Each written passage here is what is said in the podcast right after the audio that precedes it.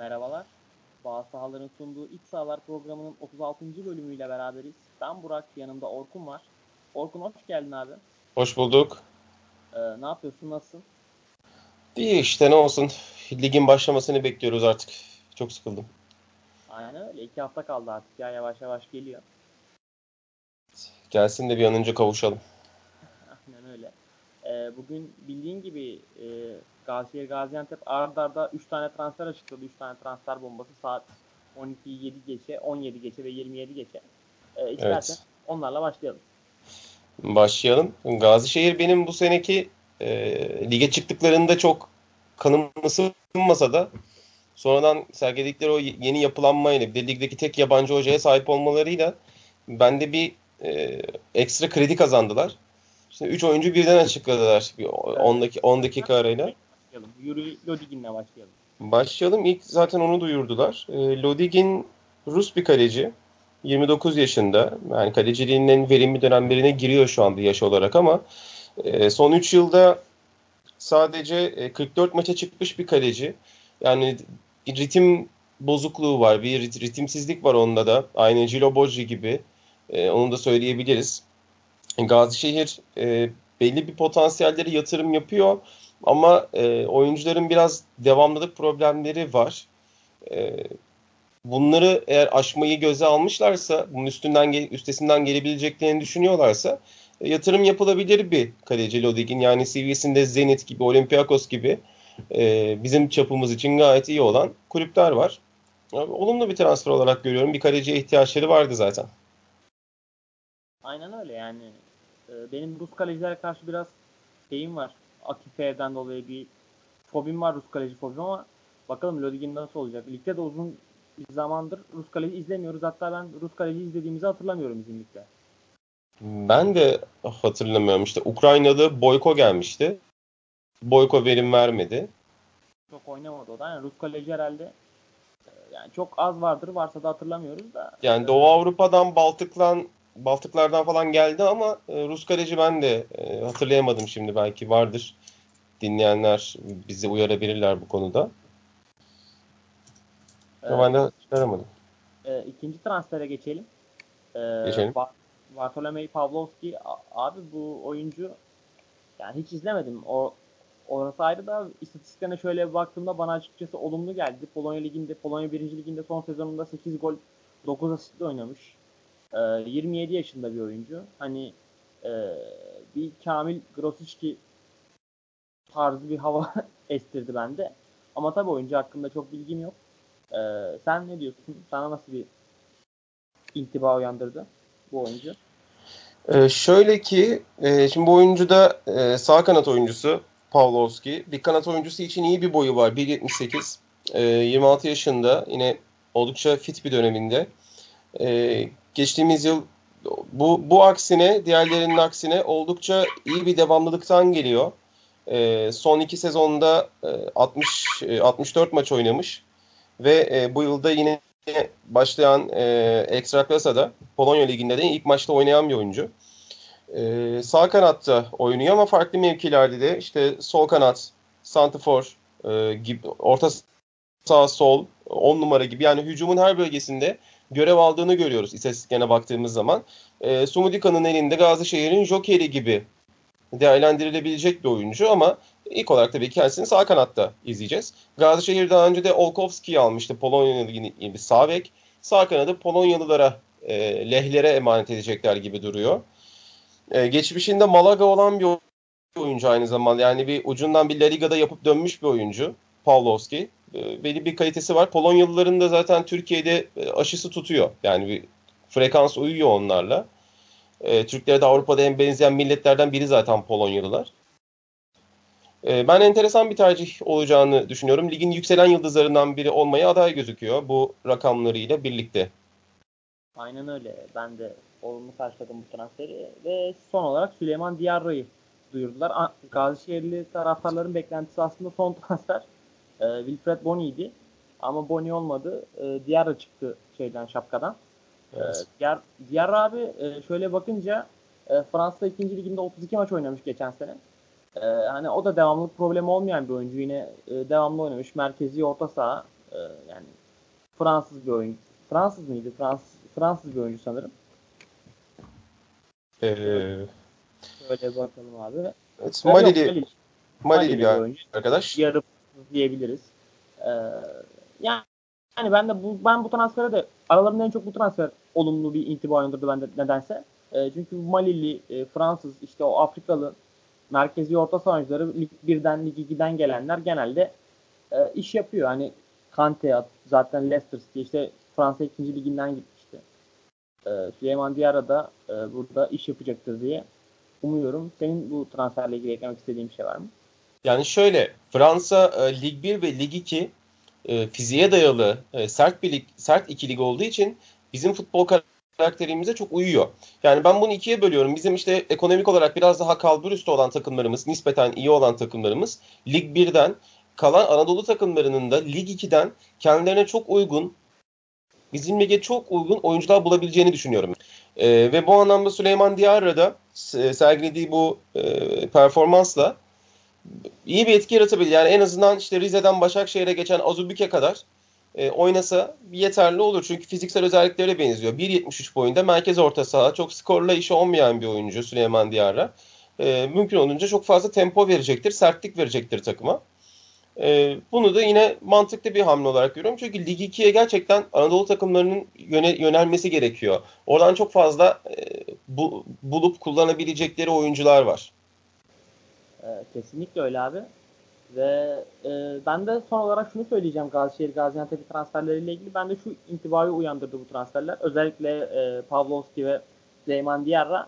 E, Gazişehir Gaziantep'te bir e, futbol aklı var gibi duruyor genelde yeni çıkan Ayhan Akman. futbolcuların aksine. E, yani evet. mantıklı işler yapıyorlar. Hani Pavlovski'yi bulmuşlar. işte Diarra'yı bulmuşlar. Hani böyle bilindik artık zamanı geçen oyuncular yerine daha çok e, yani belli liglerden Polonya Ligi'nden, Fransa 2. Ligi'nden tüm sezon oynamış, devamlılık problem olmayan oyuncuları bulup getirdiler.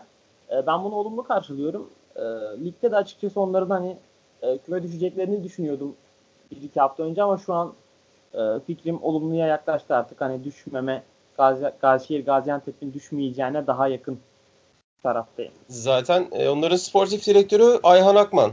Eski Galatasaraylı futbolcu aynı zamanda yardımcı antrenör. Yani onlar futboldan gelen e, ve belli bir tecrübedeki olan birine bu işi emanet ettiler ve e, karşılığında şu ana kadar hani almışlar gibi gözüküyor. Tabii sahaya çıkıp top oynandıktan sonra göreceğiz etkilerini ama en azından doğru planlamayla gidiyorlar. Diğerler, diğer Anadolu kulüplerine göre daha yeni bir takım olmaları maddi anlamda onların biraz daha rahat olmasını sağlıyor. Ama şu ana kadar görünen sadece 1 milyon euro para harcadılar. Hani son alınan 3 oyuncuyu bir kenara bırakıyorum. Onları henüz çünkü bilmiyoruz rakamlarını. E, ama maddi olarak da iyi gidiyorlar. Daha dertsiz başları var öyle diyeyim. Şu ana kadar iyi yolda gidiyor Galatasaray. Bir tane forvet buldukları an kesinlikle bu, bu sene ligde kalırlar diyorum ben. Ee, bir de şöyle şimdi yabancı bir hoca olduğu zaman başında e, bu yabancı hocalar şey tribine girmiyor. Transferleri ben yaparım. İşte benim dediğim olur. Ben sportif direktör falan dinlemem. Scout ekibiyle ilgilenmem falan tripleri de olmadığı için bu e, yabancı teknik direktörlerin e, daha kolay ikna ediyorsun. Daha uyumlu, daha e, sağlıklı bir çalışma oluyor. E, bu da kesinlikle kulüp için bir avantaj bence. Yani e, modern olan Türk hocalarda problem yok ama biraz eski kafalı olan daha böyle old school Türk hocalarda bu problem var.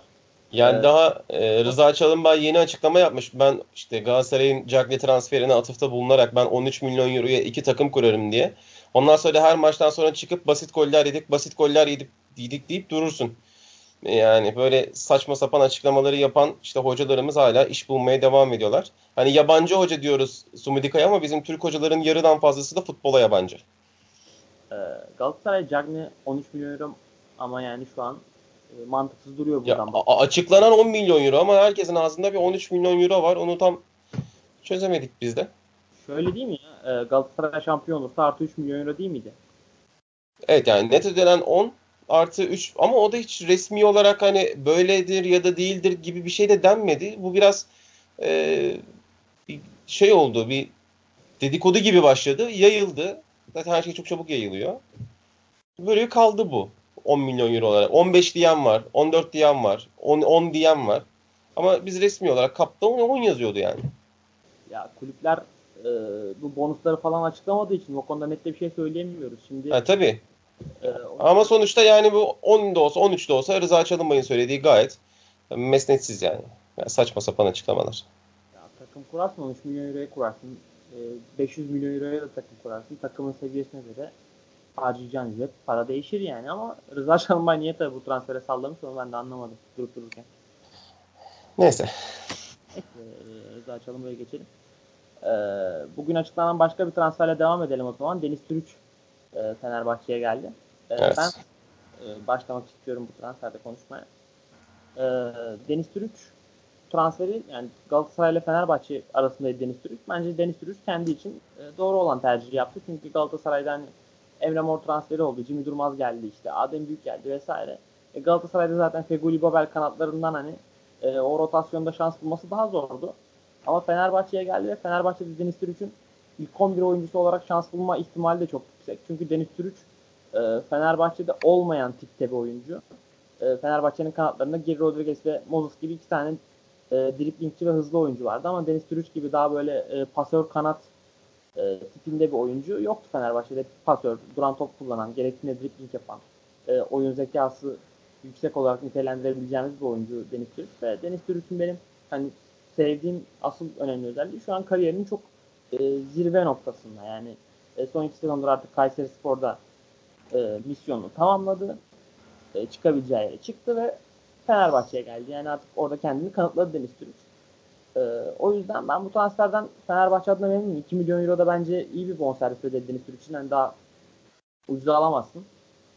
E, ben olumlu olduğunu düşünüyorum Fenerbahçe için. Sen ne diyorsun? Ee, şimdi Deniz Sürüç tabii ki yani Galatasaray'a nazaran Fenerbahçe'de daha fazla forma bulabilir. Çünkü Galatasaray'ın zaten kanatları orta, orta sahanın ileri tarafı zaten komple dolu. Şimdi Fenerbahçe'nin e, bir sıkıntısı vardı. Hazırlık maçlarında da bunu gördük. İki atletik kanat oyuncusunu aynı anda kullandığı zaman onları verimli kullanacak bir orta saha ve bek e, performansı olmadığı için çok sıkıntı çekiyorlardı ve oyunu rakip yarı sahada tutmada bu iki atletik kanat oyuncusuyla çok zor oluyordu. Şimdi özellikle iç sahada çok kapanmış, gömülmüş takımlara karşı ligin belki de en iyi orta yapan oyuncularından bir tanesi Deniz Türüç. Onun keseceği topların e, ve hani yay civarından da hani içe kat ederek çek, çekeceği şutların ekmeğini yiyebilirler. E, Deniz Türüç ters ayaklı orta kestiği için bile ters ayaklı ortalar e, savunma oyuncularını inanılmaz zorlayan orta. İşte dün Malatya Spor'un attığı golle de Gökhan Tören'in ortasında öyleydi. O da e, ciddi bir avantaj sağlıyor. Devam edebilirsin bunu söyleyeyim dedim. Aynen.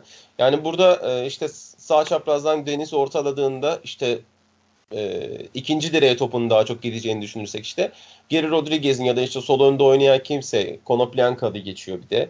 Orada oynayan kimse onun da mümkün olunca içeri girerek forveti ikilemesi, üçlemesi Fenerbahçe'nin skor opsiyonlarını arttıracaktır.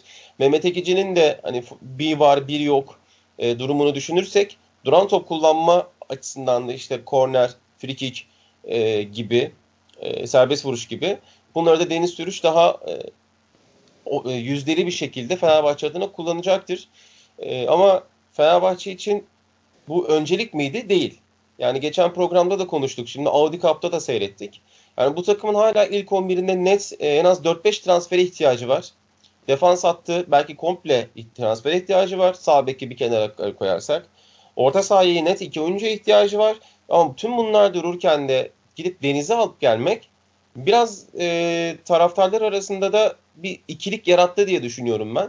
Maliyetinden bağımsız olarak yani diğer oyuncular gelse de geldikten sonra Deniz eğer işte 2 milyon eurolar konuşuluyor. Tabi net rakamlar açıklamadıkları için bilmiyoruz bunu da. Bu da afaki kalıyor. 2 milyon euro olduğunu söyledi. Yani işte kafa yine de açıklamıyorlar. Ama işte her transfer bittikten sonra Deniz gelseydi daha anlaşılabilir olurdu. Burada biraz öncelik sıralamasını Komonye'nin ve e, Fenerbahçe yönetiminin burada yapamadığını düşünüyorum ben. Ee, yani öyle değerlendirilebilir. Ama Deniz Türüç transferi artık yani Galatasaray ile Fenerbahçe'nin arasından artık bu transfer bir şekilde erken bitecekti.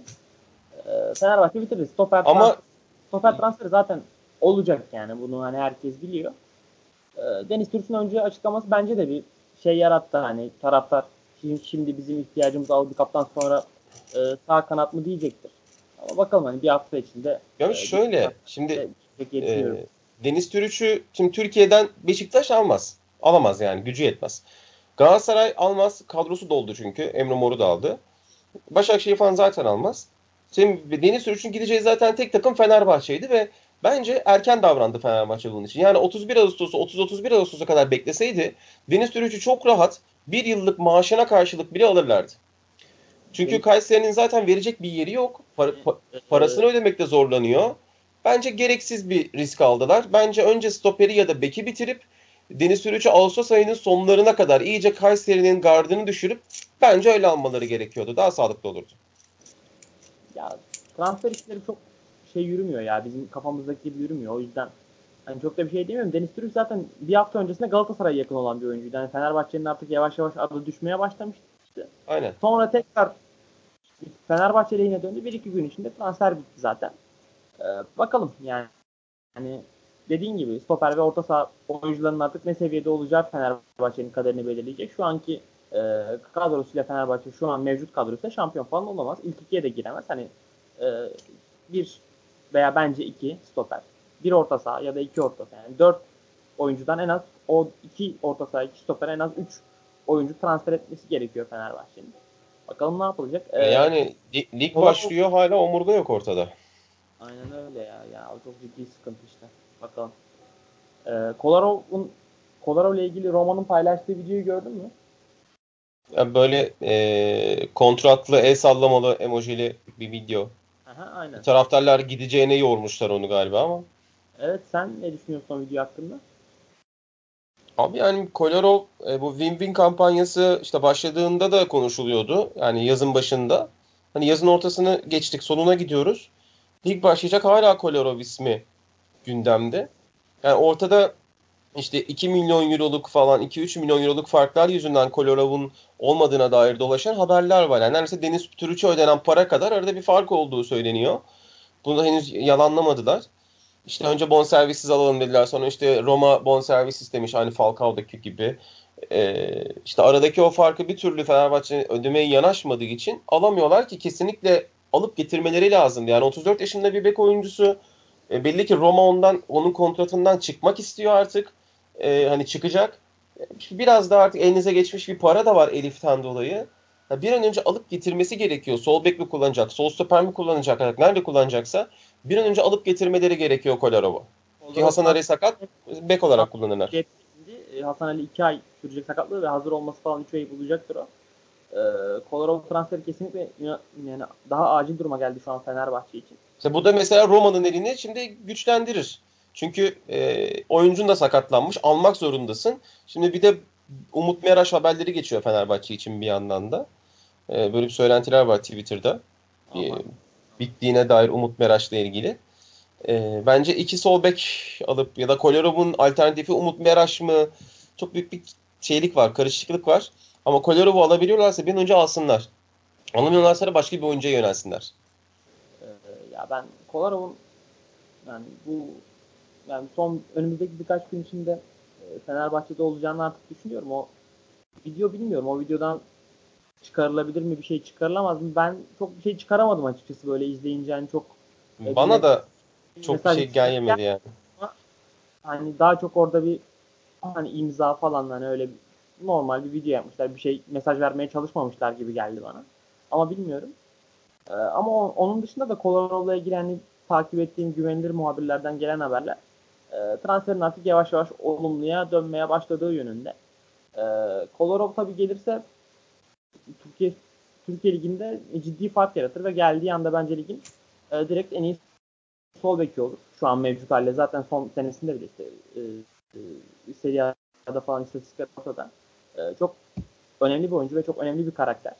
E, hani Max Kruse gibi, e, Kolarov gibi önemli karakterlerin bu çalışma ahlakı yüksek, e, disiplinli karakterlerin takım içinde ağırlığı olabilecek isimlerin kadroya da dahil edilmesi de e, bence güzel bir durum. Eğer Fenerbahçe yönetimi hani bunlar bu yönlerine dikkat ederek alıyorsa oyuncuları bu da e, benim gözümde Fenerbahçe yönetimine bir artı sağlar. Çünkü hani e, bu oyuncular takımın geri kalanını da e, şeye çeker, pozitife çeker, negatiften pozitife çeker.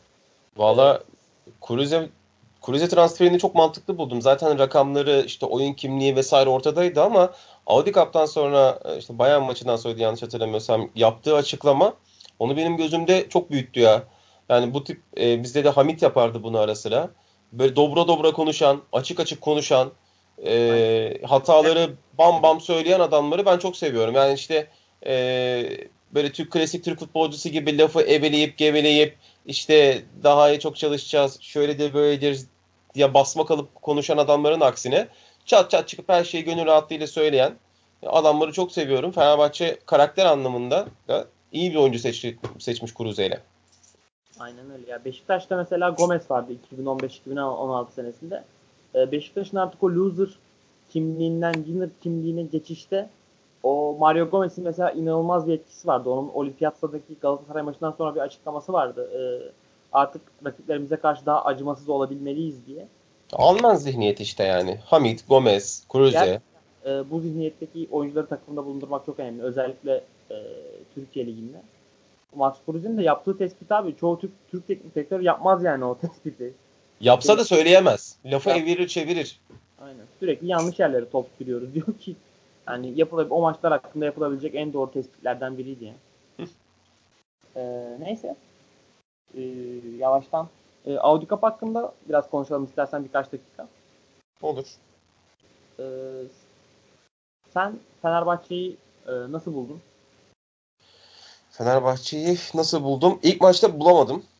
Ee, hani ilk, ilk, ilk maçta yoktu. Çünkü Ersun Yanal ne düşündü de böyle bir kadro ile çıktı Bayern Münih karşısına. Ee, Ozan Tufan, Mehmet Ekici göbeği, iki tane atletik kenar, e, Moses Geri, Cruze ve Vedat'la çıkıyorsun. Stoperde de Jason var. Jason Sadık'la çıkıyorsun. Ki Reyes'in halini gördükten sonra yine en mantıklı stoper ikilisi oymuş. Onu bir geç geçelim ama e, böyle bir kadroyla çıkıyorsun Bayern önüne. İkinci ama yarı tek sıkıntı e, Mehmet Ekici ya. Yani mevcut şartlarda tek sıkıntı Mehmet Ekici. Mehmet Ekici'nin hani 10 numara için bile çok yumuşak bir oyuncu. Yani yumuşak bir oyuncu. 8 numarada falan inanılmaz sırıttı ya maçta. Aynen yani ve 10 numara bile olsa sahanın neresinde olursa olsun Bayern önüne hani çıkmayacağım bir oyuncu Mehmet Ekici. Hani Real'de Real biraz daha yumuşak bir görüntü sergiliyor. Ona karşı biraz daha az sırıtabilirdi ama ya paramparça etti bayağı. Hani ikinci yarı eğer durmasalardı şayet çift tanelere falan gidiyordu maç.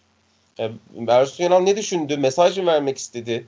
Kadrom yetersiz bana takviye yapın mı demek istedi bilmiyorum ama hiç maçla falan alakası yoktu. Kafaca gelmemiş yani. Ya, yani, Bayern maçı şeydi yani çok sıkıntılı bir maçtı. Bir de e, o Bayern'in önünde Allianz Arena'da hazırlık kampında çıkmak e, kötü bir durum. Gerçekten hani Bayern orada herhangi bir Türk takımını zaten en az beşler sonrası artık şeye kalır. E, onların insafına kalır.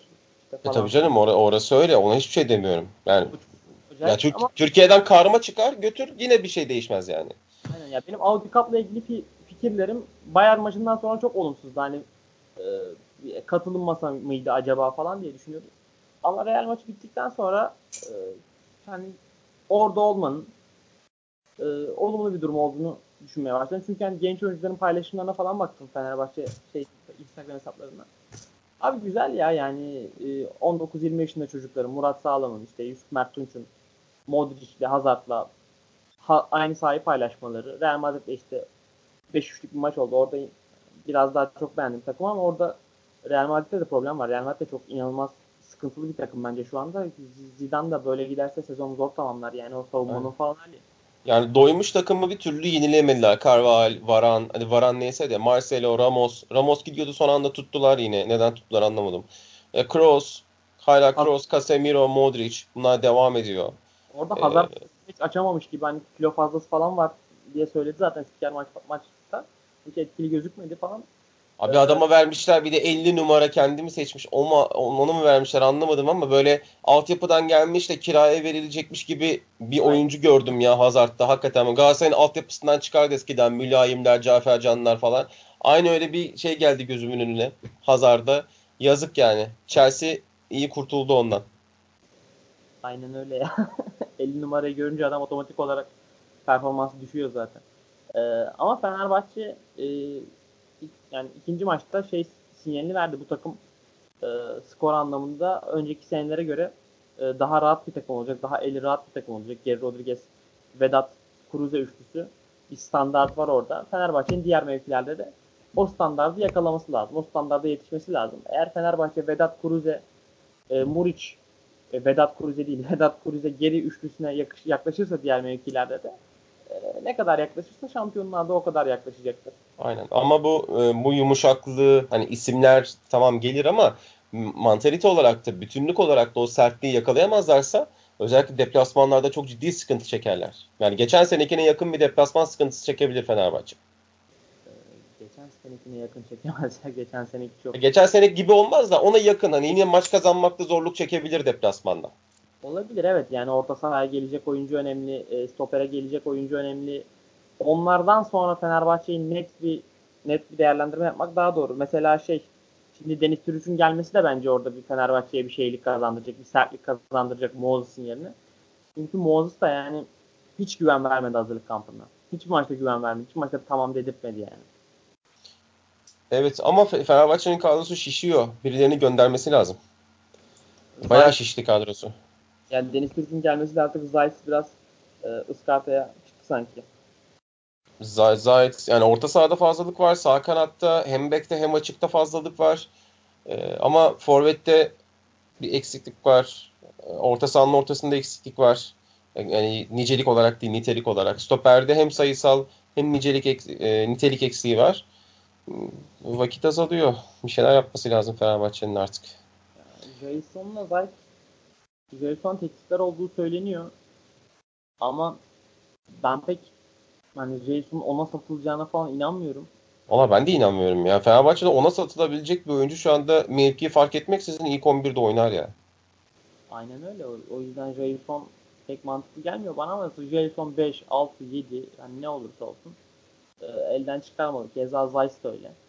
E, o iki oyuncu bana hani Fenerbahçe sezonunu açacakmış gibi gelmiyor açıkçası bir şekilde. Aynen ve bu, burada yani Fenerbahçe'nin politikası geçen seneye geçen seneye göre nasıl değişmiş 180 derece? Yani gelmeden önce Komoyi, Ali Koç 100 kişilik oyuncu listesinden bahsediyordu, scouting diyordu.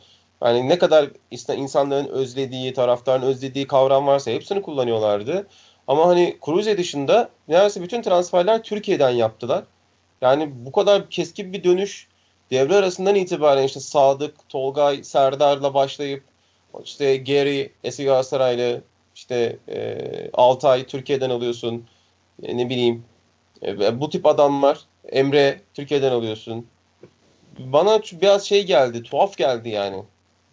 yani ya Fenerbahçe'nin e, transfer politikasına baktığımda geçen sene geçen yaza göre bu yaz e, hem transfer mantığı olarak hem gelen oyuncular olarak bir pozitiflik olduğunu söyleyebilirim. Bir olumlu bir durum var yani bir iyiye gidiş var.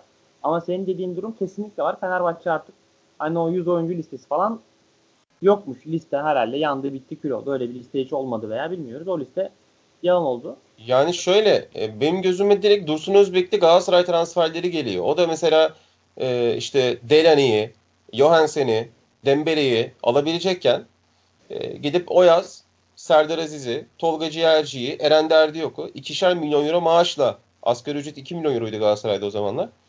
Oralar yani onları alıp getirmişti takıma. Bir de onları temizlemekle uğraştık sonra. Ee, çok ciddi sıkıntılı bir dönemdi. Kontratları çok ağırdı çünkü. E bence ona benziyor yani. Sanki Mehmet Özbek ve Dursun Özbek ikisi birlikte yapıyormuş gibi transferleri. Yani dünyada futbolcudan bol bir şey yok. Ee, sıcak para geçmiş elinize. Komoye'nin iyi kötü bağlantıları da var. Yani futbolcuyu bulmasa bile bulunan futbolcuyu alma konusunda belli bir yetkinliği olduğunu düşünüyorum ben. Sahip olduğu network aracılığıyla. Ama bunu kullanmayıp inatla Türkiye'den transfer yapmalı. Yani Türkiye Ligi'nin edi budu kalitesi belli. Buradan aldığın adamlarla belli bir yere kadar gidebilirsin zaten. O yüzden bana biraz mantıksız geliyor.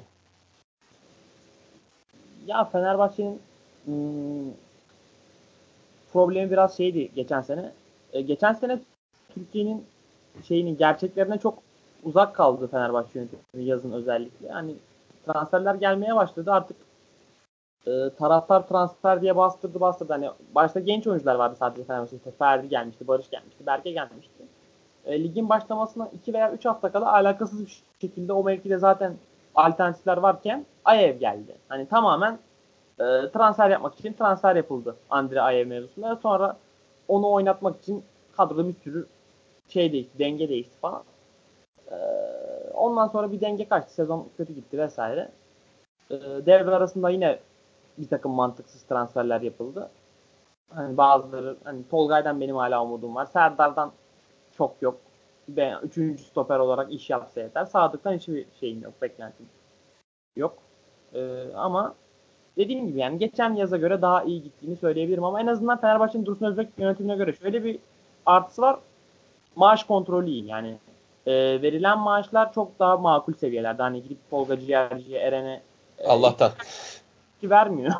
Allah'tan yani. yani. E, Michael Frey falan yani çok yani 600 bin eurolar falan oynuyor diyebiliyorum yani. Çok makul maaşlar. En azından on, ama oyuncu ma- maaşı makul olunca elden çıkarmana daha kolay oluyor. O yüzden söylüyorum. E tabii ama hala fazla maaş alanlar var. Tolgay, Alper vesaire. Yine çok kalitesine göre Dirar 3 alıyor mesela. Kalitesine göre yine çok fazla maaş alan oyuncu var. Onların tıraşlanması için 1-2 sene daha beklemesi lazım. Ya onlara bir şey yapamıyorsun ki. Alper'i şu an e, yıllık milyon euro verecek takım bulamazsın yani Türkiye'de. O yüzden mecburen lig, lig tarihinin en kötü kontratlarından biri olur ya. Hani Tarık Çamdal bile yıllık bir buçuk falan alıyordu. Onu bile geçti ya. Pes yani. Ee, Galatasaray'a geçelim istersen. Geçelim. Ee, ya orta şöyle başlamak istiyorum. Falcao abi gelecek sence? Ya ben ümidi kestim ufaktan ya. Çünkü yani sevdiğim bir söz vardır. Ee, iyi şeyler birden biri olur. Bu kadar bekletmez insanı diye. Ee, don lastiği gibi. Geçen Ağustos'u tekrar yaşıyoruz adeta. İşte o, o zaman da işte Modeste vardı. Geldi, geliyor, gelecek. İşte eşi e, bir Türk markasını beğenmiş. Bir Türk cipsinden yemiş. İşte Ülker gofret yemiş falan. Kesin geliyor. Twitter'da binlerce, yüzlerce duyumcu, herkes duyumcu. Sanki herkes Abdurrahim Albayrak'ın, Şükrü Hanedar'ın, Fatih Terim'in kankası, sağ kolu her an haber alıyorlar her şeyden. Ee, ne bileyim işte Monaco tesislerinin çaycısını tanıyorum vesaire gibi. Herkes artık insanların o kadar galyana getirdiler ki en itidalli, en soğukkanlı taraftar bile beklentiye girdi. Ve bu da yönetim üzerinde bir baskı oluşturuyor ve otomatikman da karşınızdaki e, camianın Monaco'nun da talepleri artış gösteriyor. Falcao da istenen bir oyuncu zaten. Oradan buradan bir iki tane teklif gel, gelince ya da menajerler bunu böyle servis edince otomatikman da transfer zora girmeye başlıyor. Zaten çok e, iç, için içinde hiçbir rakip olmasa bile sadece Monaco ve Galatasaray olsa bile taraflar Falcao zaten getirmesi zor bir oyuncu. İsmi büyük çünkü. Maniyetli bir oyuncu. İstekleri de ona göre şekilleniyor. E, bu kadar da süreç uzadıktan sonra e, biraz gazı kaçmış kola gibi olacak aslında bakarsan. Yani ilk kapağı açar açmaz içmen lazım. E, çünkü bekledikten sonra asidi kaçıyor. Gazı kaçıyor böyle şekerli su kıvamına dönüyor. Falcao da bence öyle olacak. Ve bir alternatif bulunması gerekiyor. Umarım bulunmuştur da zaten. Bulunması gerekiyordu şimdiye kadar. Hani lig başlayacak.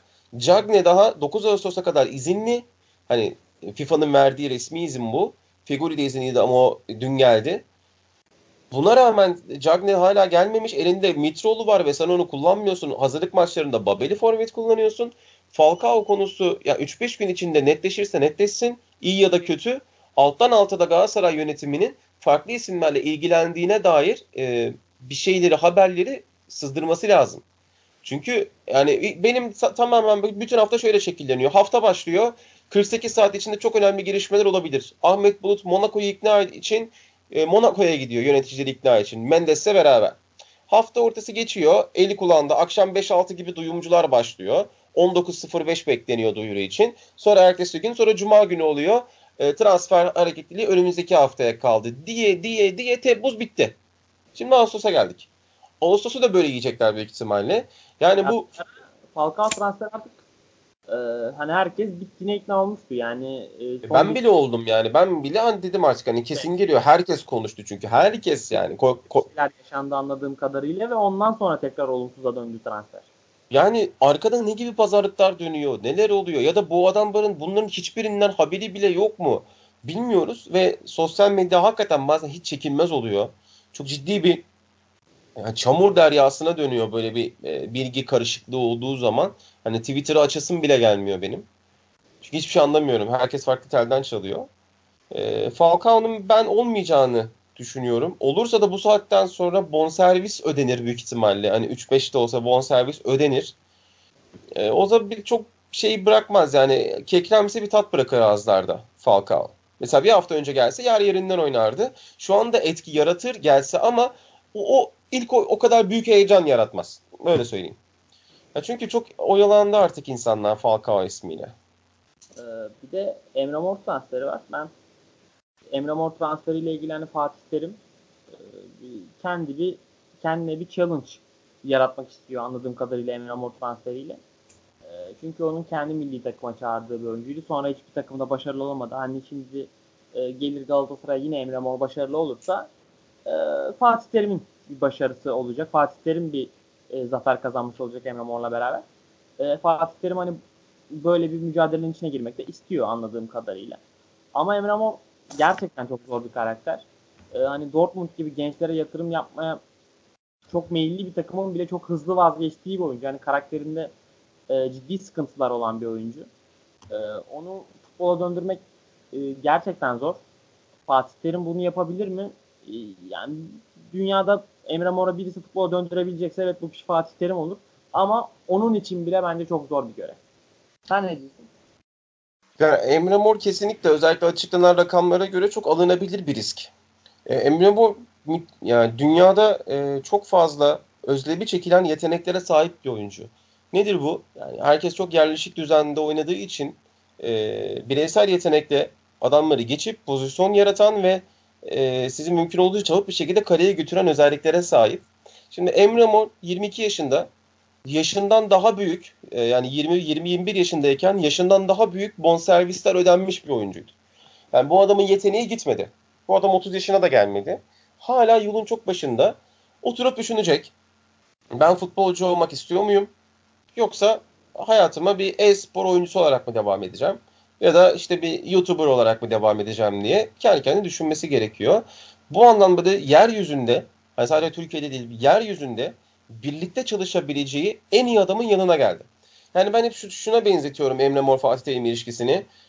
Aşırı yetenekli, aşırı zeki ama aşırı tembel e, ve ergenlikten çıkamamış bir çocuk, bir genç, bir öğrenci. Karşısında da e, her türlü şeyden geçmiş, feleğin çemberinden geçmiş, e, kurt, yaşlı ve her yolu bilen, her hinliği bilen e, zeki bir eski bir hoca bu e, denkleme benzetiyorum ben ikisini, bu formülü. E, Fatih Terim'in, yani Emre Mor'un yapacağı hiçbir şey Fatih Terim'i ters köşe yapamaz. Çünkü o zaten çok büyük olasılıkla ondan gelecek her şeyi önceden düşünebilir, bilebilir. O artık tecrübede bir adam çünkü artık Çelebi gibi yaşı gereğince de tecrübesi gereğince de. O yüzden de Emre Mor artık bir yerden sonra o e, haşarılıkları, o haytalıkları bırakıp bir an önce e, bula, kendini teslim edebileceği en iyi elde topuna bakabilir. Onun için en sağlıklısı bu olur. 8 milyon euro e, satın alma opsiyonu var. Bunu bu opsiyonu biraz kafasını kullanırsa, biraz kendini sahaya verirse çok rahat bir şekilde kullandırır Galatasaray'a Emre Mor ve hani sıfır hemen hemen sıfır riskle müthiş bir futbolcu kazanır Galatasaray. Her şey Emre Mor'a kalmış durumda. Ve Galatasaray'ın da çok ihtiyacı olan profilde bir oyuncu bu arada özellik itibariyle. Çünkü Onyekuru yerine Babel'in gelmesiyle o hız teknik dengesi işte bir kenarda Fegoli bir kenarda Onyekuru varken bir hız teknik dengesi vardı. Babel'in gelmesiyle bu te- denge teknik lehine bozulmuştu. Şimdi derici, topla gidebilen, adamını topla geçebilen oyuncu olarak Emre Mor bu anlamda çok ciddi bir eksini dolduracak Galatasaray'ın eğer kafayı oyuna verirse. Ne de gol özelliği var. Ve oyun zekası bence Emre Mor'un e, benim izlediğim dönemlerde çok düşüktü yani. Çok çok fazla hatalı karar veriyordu. E, bilmiyorum yani Emre Mor ben milli takımdayken de çok Emre Mor'un overrated olduğunu düşünüyordum. Hala overrated olduğunu düşünüyorum ve hani çok fazla böyle e, futbol dışında da çok futbola böyle çok meyilliymiş gibi gelmiyor. O yüzden hani Galatasaray çok mali bir zarar yok. O yönden güzel. Yani Galatasaray için olsa da olur, olmasa da olmaz, olmasa da olur transferi biraz. Denemek mantıklı ama ben çok e, Emre Mor'dan bir şey çıkacağını düşünmüyorum açıkçası. Yani şöyle e, Galatasaray'ın Emre Mor'a olduğundan daha fazla Emre Mor'un Galatasaray'a ihtiyacı var. Bunun bilincinde olursa sorun yok ama bunun bilincinde olmaz aynı kafayla devam ederse Galatasaray onun gördüğü son büyük takım olur. Ondan sonra da işte İspanya'da Leganes, Girona ya da Almanya'da, alt liglerde falan belki oralarda dolaşır yani. Ya da bir Anadolu takımına gider oynamadan döner falan. Yani çok fazla bir şey yapmaz. Ama Galatasaray'da tekrar kendini parlatıp üst seviyeye çıkma şansı var. Bir de hani oyun zekası yetersiz diyoruz ama biz bu adamı La Liga'da, Bundesliga'da, milli maçlarda seyrederek bu kanıya vardık. Hani bizim ligimiz o kadar üst düzey olmadığı için ve çok sakar defans oyuncularına sahip olduğu için sadece bireysel yeteneğiyle bile belli ölçüde iş yapma şansı var Emre Mor'un. Yani bir bekin, bir stoperin yanından vurup geçse oyun zekasının orada çok fazla önemi olmayabilir. Bunu yapsa bile yeterli olur şimdilik. Zaten form tutması büyük ihtimalle ligin ikinci yarısını bulacaktır Emre Mor'un. İlk yarı ben ondan çok şey beklemiyorum. Galatasaray'a bir kat, katkı verecekse ben ligin ikinci yarısında olacağını düşünüyorum Emre Mor'un. Bilmiyorum abi ya ben Emre Mor hani şey Emre Mor'un genel olarak hayata karşı bir bilinç problemi varmış gibi geliyor bana. Ee, ya bazısı bu, geç olgunlaşır yani. Olabilir. Hani o geç zaman şu an 21 yaşında geldi mi acaba? Bilmiyorum. Neyse geçelim yani. Ee, yavaş ilerliyoruz biraz program. Ee, Beşiktaş'a gelelim. Ee, Beşiktaş'ta transfer yok. Bir Orhan Ak meselesi var. Ee, Abdullah Avcı geldiğinden beri bir türlü açlamadı bu mevzu. En son Fikret Orman konuştu bu konuda. Ee, abi ben bu konudaki fikrimi söyleyeyim. Ben e, Orhan Ak'a gereksiz Orhan Ak'ın gereksiz üstüne gidildiğini düşünüyorum bu konuda. Ee, yani o Beşiktaş taraftarıyla aralarında olan mevzuda bence hani orada taraftarın yaptığı orada Emre Orhan Ak'a ve Emre Belözoğlu'na taraftarların yaptığı vandallık e, Orhan Ak'ta Orhan Ak'ta kendini savunmak gibi bir e, nefs müdafaa hakkını kullanıyor. Hani bunun üzerinden e, bu kadar Orhan Ak'ın üstüne neden gidildi açıkçası e, ben çok anlamıyorum. Çok gereksiz buluyorum bu tartışmayı. Yani e, takımına zarar veriyor şu an e, Beşiktaş taraftarının belli bir kısmı bana göre. Ya protesto edersin, istifaya davet edersin, mendil sallarsın. Abi sahaya girip kovalamak nedir ya? Yani çok ciddi. Haklıyken haksız yani Beşiktaş taraftarı haklıysa bile o tepki yüzünden haksız duruma düşüyor. Yani biz yurt içinde de olsa yurt dışında da olsa hani bu işi şiddete taşımadan çözmeyi bir türlü öğrenemedik. Ee, Orhan Ak'ı farklı sebeplerden dolayı istemiyorlar Beşiktaş taraftarı. Yani işte bir silah çekme vakası olduğu söyleniyor. İşte e, cemaatle olan bağlantılarının olduğu söyleniyor. Abdullah Avcı'nın yanındayken zaten hani antipatik bir iki işe de e, görmüştük onu sağ kenarında. Yani taraftar istemeyebilir. Bu çok normal. E, ama kalkıp sahaya girip kovalamak çok saçma geliyor bana. Ya çünkü derdini anlatamazsın o zaman işin içine şiddet karıştırırsan. Yani memleket tarihi bu tip facialarla dolu. E, siyasal anlamda, sosyal anlamda da. Sporda bunu yapmamak lazım. E, zaten Beşiktaş'ın bir sürü problemi var kadro anlamında. Orhan Ak'la bu kadar uğraşmaları takımın e, esas gündeminden onları saptırıyor bence. Yani yönetime baskı yapacaklarsa transfer için yapsınlar, Orhan Ak için yapmasınlar yani. Bu onların enerjisini sömürüyor.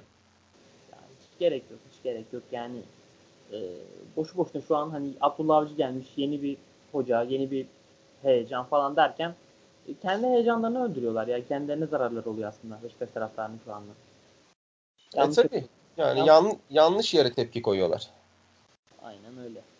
Ee, Beşiktaş yönetiminin de Orhan Ak konusunda bir şeyini çizmesi lazım artık rotasını. Yani ne olacaksa. Bir de e, yani Beşiktaş yönetimiyle taraftarı arasındaki bağların kopmaya başladığını ben düşünüyorum. Çünkü yorumlara bakıyorum sosyal medyada Beşiktaş taraftar sitelerindeki yorumlara vesaire. İşte Burak Yılmaz istenmiyordu. Abdullah Avcı istenmiyordu. Orhan Ak istenmiyordu.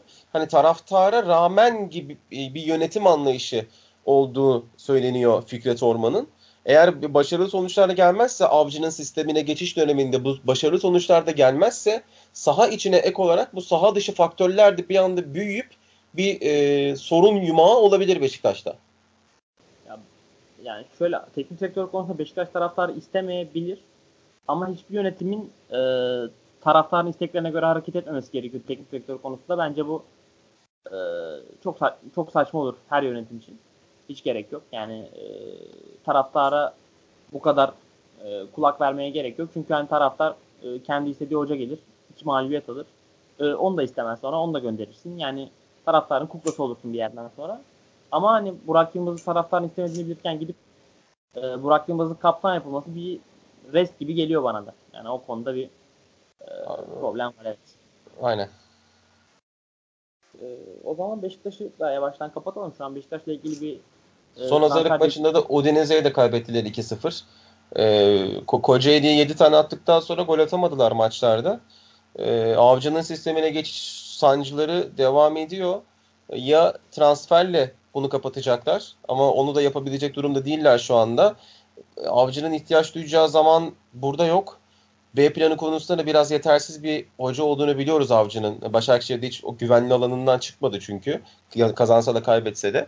Beşiktaş'ta eğer acilen yeni bir şey bulmazsa bu kadar pas pas pas oyununda ısrar ederse o stoperlerle çok sıkıntı yaşayacak. Yani bu artık günden güne belli oluyor.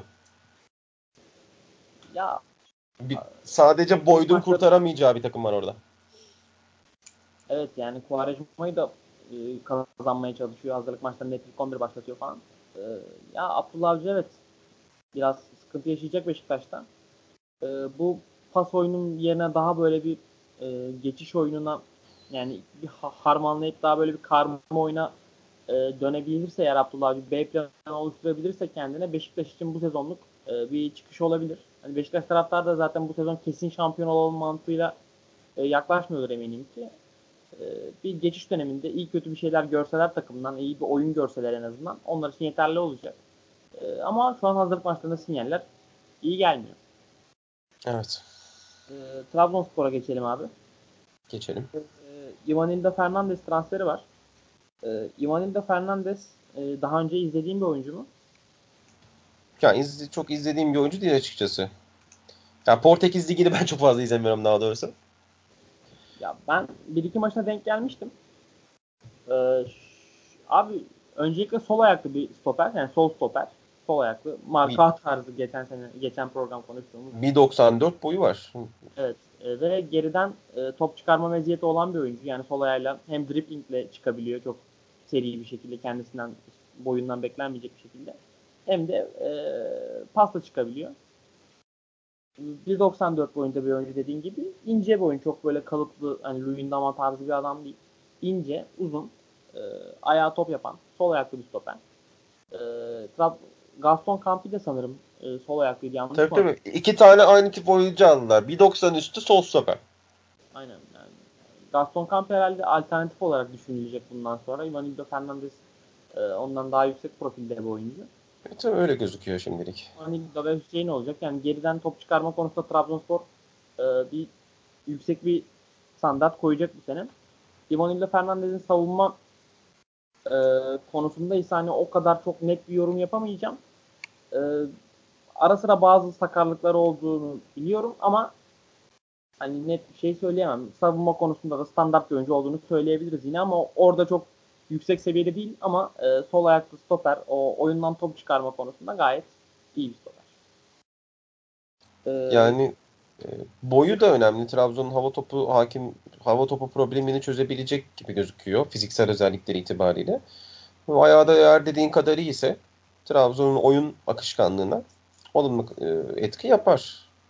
Ama iki tane aynı tip solak uzun boylu stopere yatırım yapmak ben uzun süredir böyle bir şey görmemiştim yani takımlarımızda. Biraz tuhaf oldu. Ee, abi e, Adebayor konuşuluyor Trabzonspor için. Adebayor Instagram'dan Trabzonspor'u takibe aldı.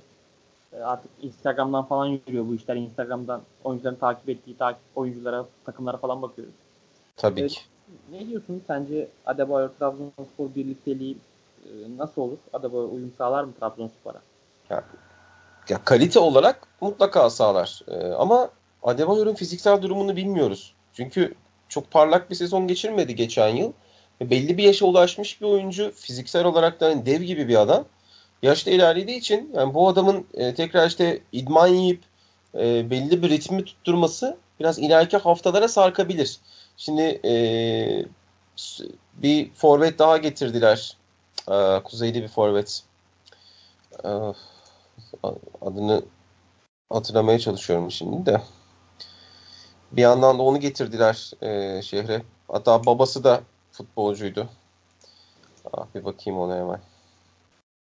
Ha Sörlot. Sörlot. Nedense aklıma açmış bir adam. E, İstanbul'a getirdiler. Sörlot da uzun boylu pivot olarak değerlendirilebilecek bir forvet. Yani Adebayor da aşağı yukarı bu tarz bir forvet. Ben Adebayor'u çok gerekli görmüyorum açıkçası Trabzonspor için. Çünkü çok dinamik bir yapısı var bu takımın. Biraz daha hareketli, e, biraz daha e, yerden savunma arkasına çabuk sarkabilecek bir e, forvetin bu özellikle de anlaşılan Sörlot'tan sonra kadroyu biraz daha esnek hale getireceğini düşünüyorum ben. Hani Adebayor'un ben şu anda girilmemesi gereken bir risk olduğunu düşünüyorum. Çok maliyetli olmasa bile. Farklı bir profili tercih edebilirler. Ee, ben Adebayor'un tırnak içinde sakatlığının olmaması şartıyla e, Trabzonspor'a çok faydalı olacağını düşünüyorum.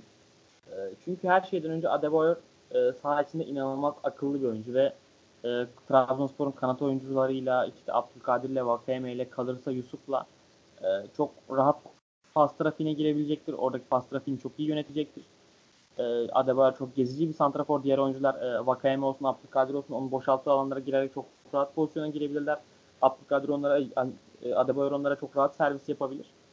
E, onun dışında golcü bir oyuncu. E, e ligi bilen bir oyuncu. Ligde daha önce 3. Üç, veya 4. sezon olacak muhtemelen Trabzonspor'da. E, o yüzden hani Abdullah Avcı'nın oyun sistemine de çok iyi uyum sağlamıştı iyi olduğu dönemlerde.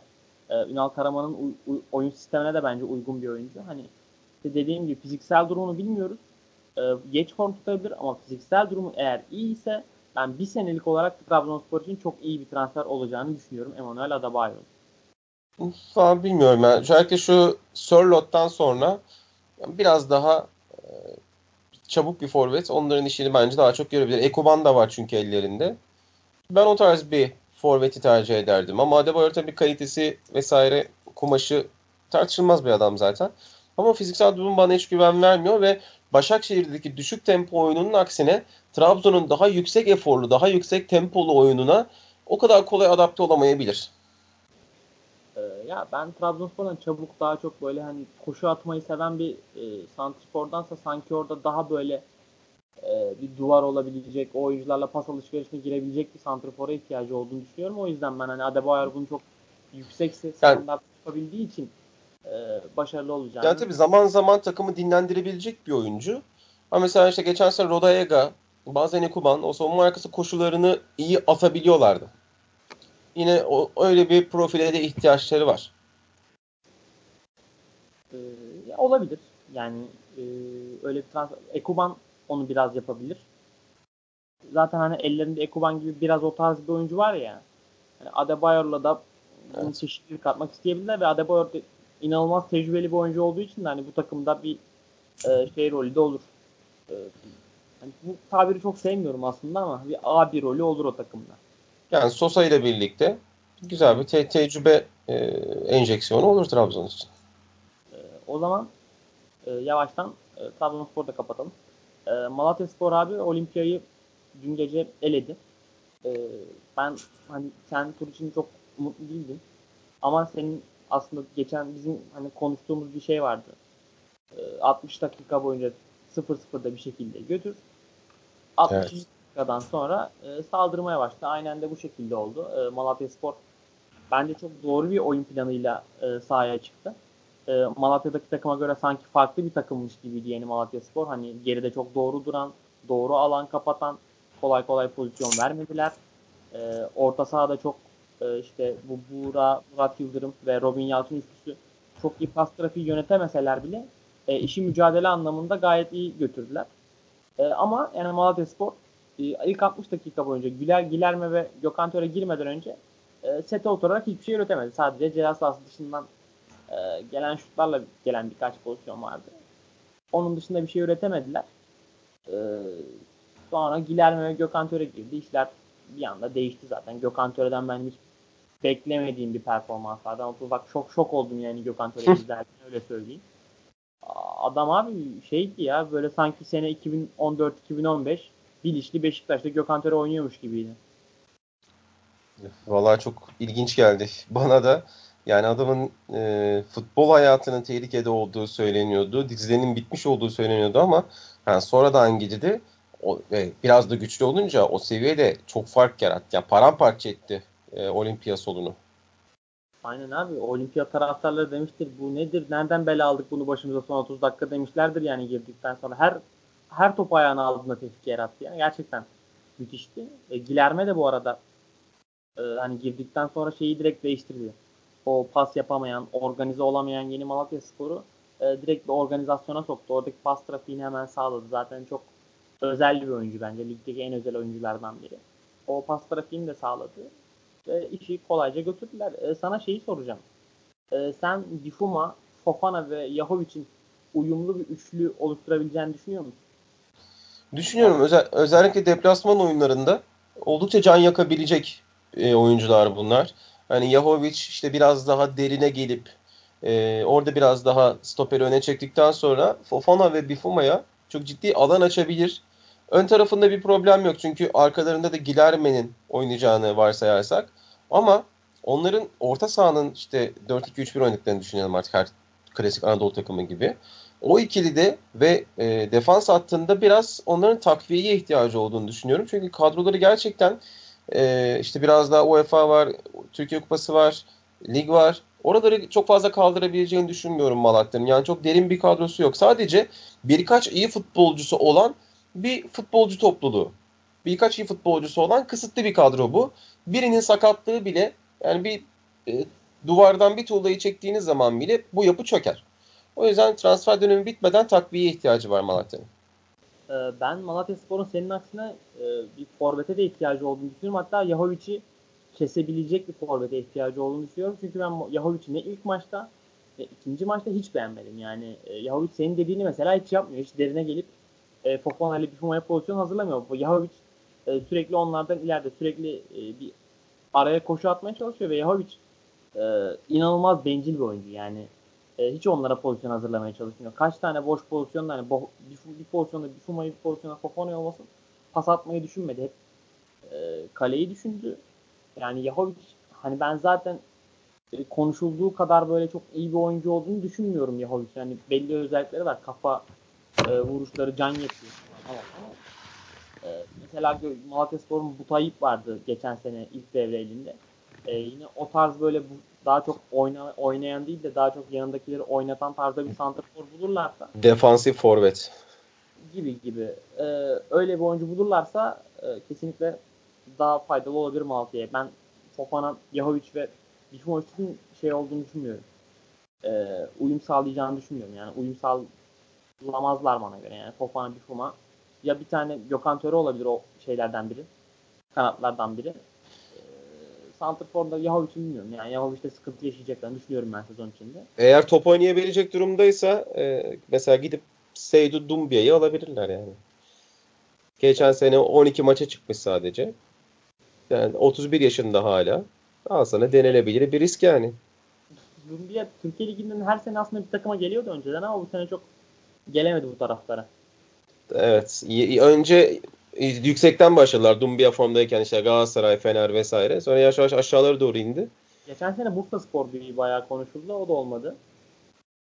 En son artık hiç komple kesildi şey. Bu Afrikalı oyuncularda düşüşler çok keskin oluyor zaten. Dumbia'nın da öyle oldu. Bir anda piyasadan silindi gitti. Boni yine keza öyle oldu. Bir anda piyasadan silindi. O Afrikalı oyuncularda öyle bir durum var. Malatya Spor'da senin şey dediğin doğru. Mesela Malatya Spor'da kime güvenirsin? Farnol kaleci tamam. İslam Şabek tamam. E, Arturo Mina tamam. Mesela Arturo Mina sakatlandığında sence bu takımda ne olur abi? Geçmiş olsun. Ben, ben her maçını üst oynarım Malatya'nın. Çünkü e, minimum bir duruma göre de iki gol yemeden bitirebilecekleri bir maç olduğuna ben inanmam yani. Çünkü Aynen. hal şu anda bile sol bek Erkan Kaş oynuyor. E, Erkan Kaş'ın sol bek oynaması ligde çok olacak bir şey değil normal şartlarda. Zaten açıktan dönme bir bek oyuncusu Erkan. Düşük profilde Caner Erkin gibi bir oyuncu diyorum ben ona. Hala Mustafa Akbaş oynuyor. Mina varken bile. Yani bu takımın çok fazla ilerlemesi zaten mümkün değil. Buğra Çağıran'ı seyrettim. Abi gözüm kanadı izlerken ya. Yani bu kadar hatalı tercih yapan bir Türk futbolcu uzun süredir ben izlememiştim. Yani bir sakatlığı vardı. Onun mevkisinde kaldı. Mevkisini mi yadırgadı? Tam bilemedim ama.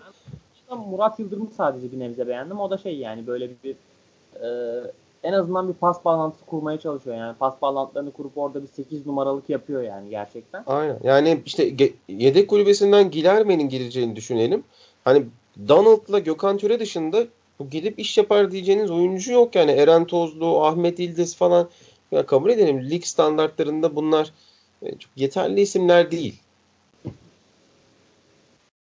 Ve e, yeni Malatya Spor sezonunu da erken açacak. Hani daha kadroyla sıkıntı yaşayabilirler ama bakalım nereye transfer yapacaklar. Bir sol bek, e, bir stoper, bir orta saha yani bana göre bir sol bek, bir stoper, bir forvet öncelikli Malatya Spor'da. Sol bek, stoper, bir orta saha oyuncusu, bir forvet. En az 4 oyuncuya ihtiyacı var onların. Aynen öyle. Peki Partizan karşısında sen şanslarını ne görüyorsun? Yani Olimpiya'dan turu aldı bir şekilde işte 10 kişi kaldılar vesaire. Hani aldın Farnol 10 kişiyken bir Olimpiya çok iyi toplar çıkardı. Partizan'dan aynı şekilde ben çıkacaklarını düşünmüyorum. Olimpiya'dan da normal şartlarda ben çıkacaklarını düşünmüyordum. Çünkü 2-2 yenilgi gibi bir skordu ilk maçta içeride. Kafa olarak da hani çok düşmüşlerdi. Hem seyirci hem oyuncu. Olimpiya'dan bir şekilde çıktı ama Partizan'dan bilmiyorum yani onu oradan çıkabileceklerini ben çok zannetmiyorum. Ya ben e, bu Olimpiya'dan hani bu turdan gelen bir özgüven artışıyla burada çünkü doğru oyun oynadılar vesaire. E, Partizan maçında da bu deplasmandaki doğru oyunu sürdürürlerse eğer hani pozisyon vermeden daha defansif yani pozisyon verdiler de e, defansif olarak en azından doğru duran bir takım vardı sahada. E, eğer o şekilde devam ederlerse ben yine Partizan karşısında da e, şanslar olduğunu düşünüyorum. Hani Partizan turunda %55'e 45 derim ben. %55 Partizan'a veririm. %45 Yeni Malatya Spor'a veririm. Yani daha köklü bir takıma karşı, daha ateşli bir takıma karşı oynayacaklar. Yani Bence daha zor işleri. Partizan her sene buralarda. Yani her sene bu Avrupa Ligi elemelerinde oynuyorlar. E, bazen gidiyorlar, bazen gidemiyorlar ama her sene e, bu buralarda oynuyorlar. Abi. Yani buralar onların yeri. Aynen öyle. E, bu maçı da konuştuk. Yeni Malatya Spor'da konuştuk. E, ufaktan kapatalım istersen programı. Olur. Ee, bizi dinleyen herkese teşekkür ediyoruz. Hoşçakalın. Hoşçakalın.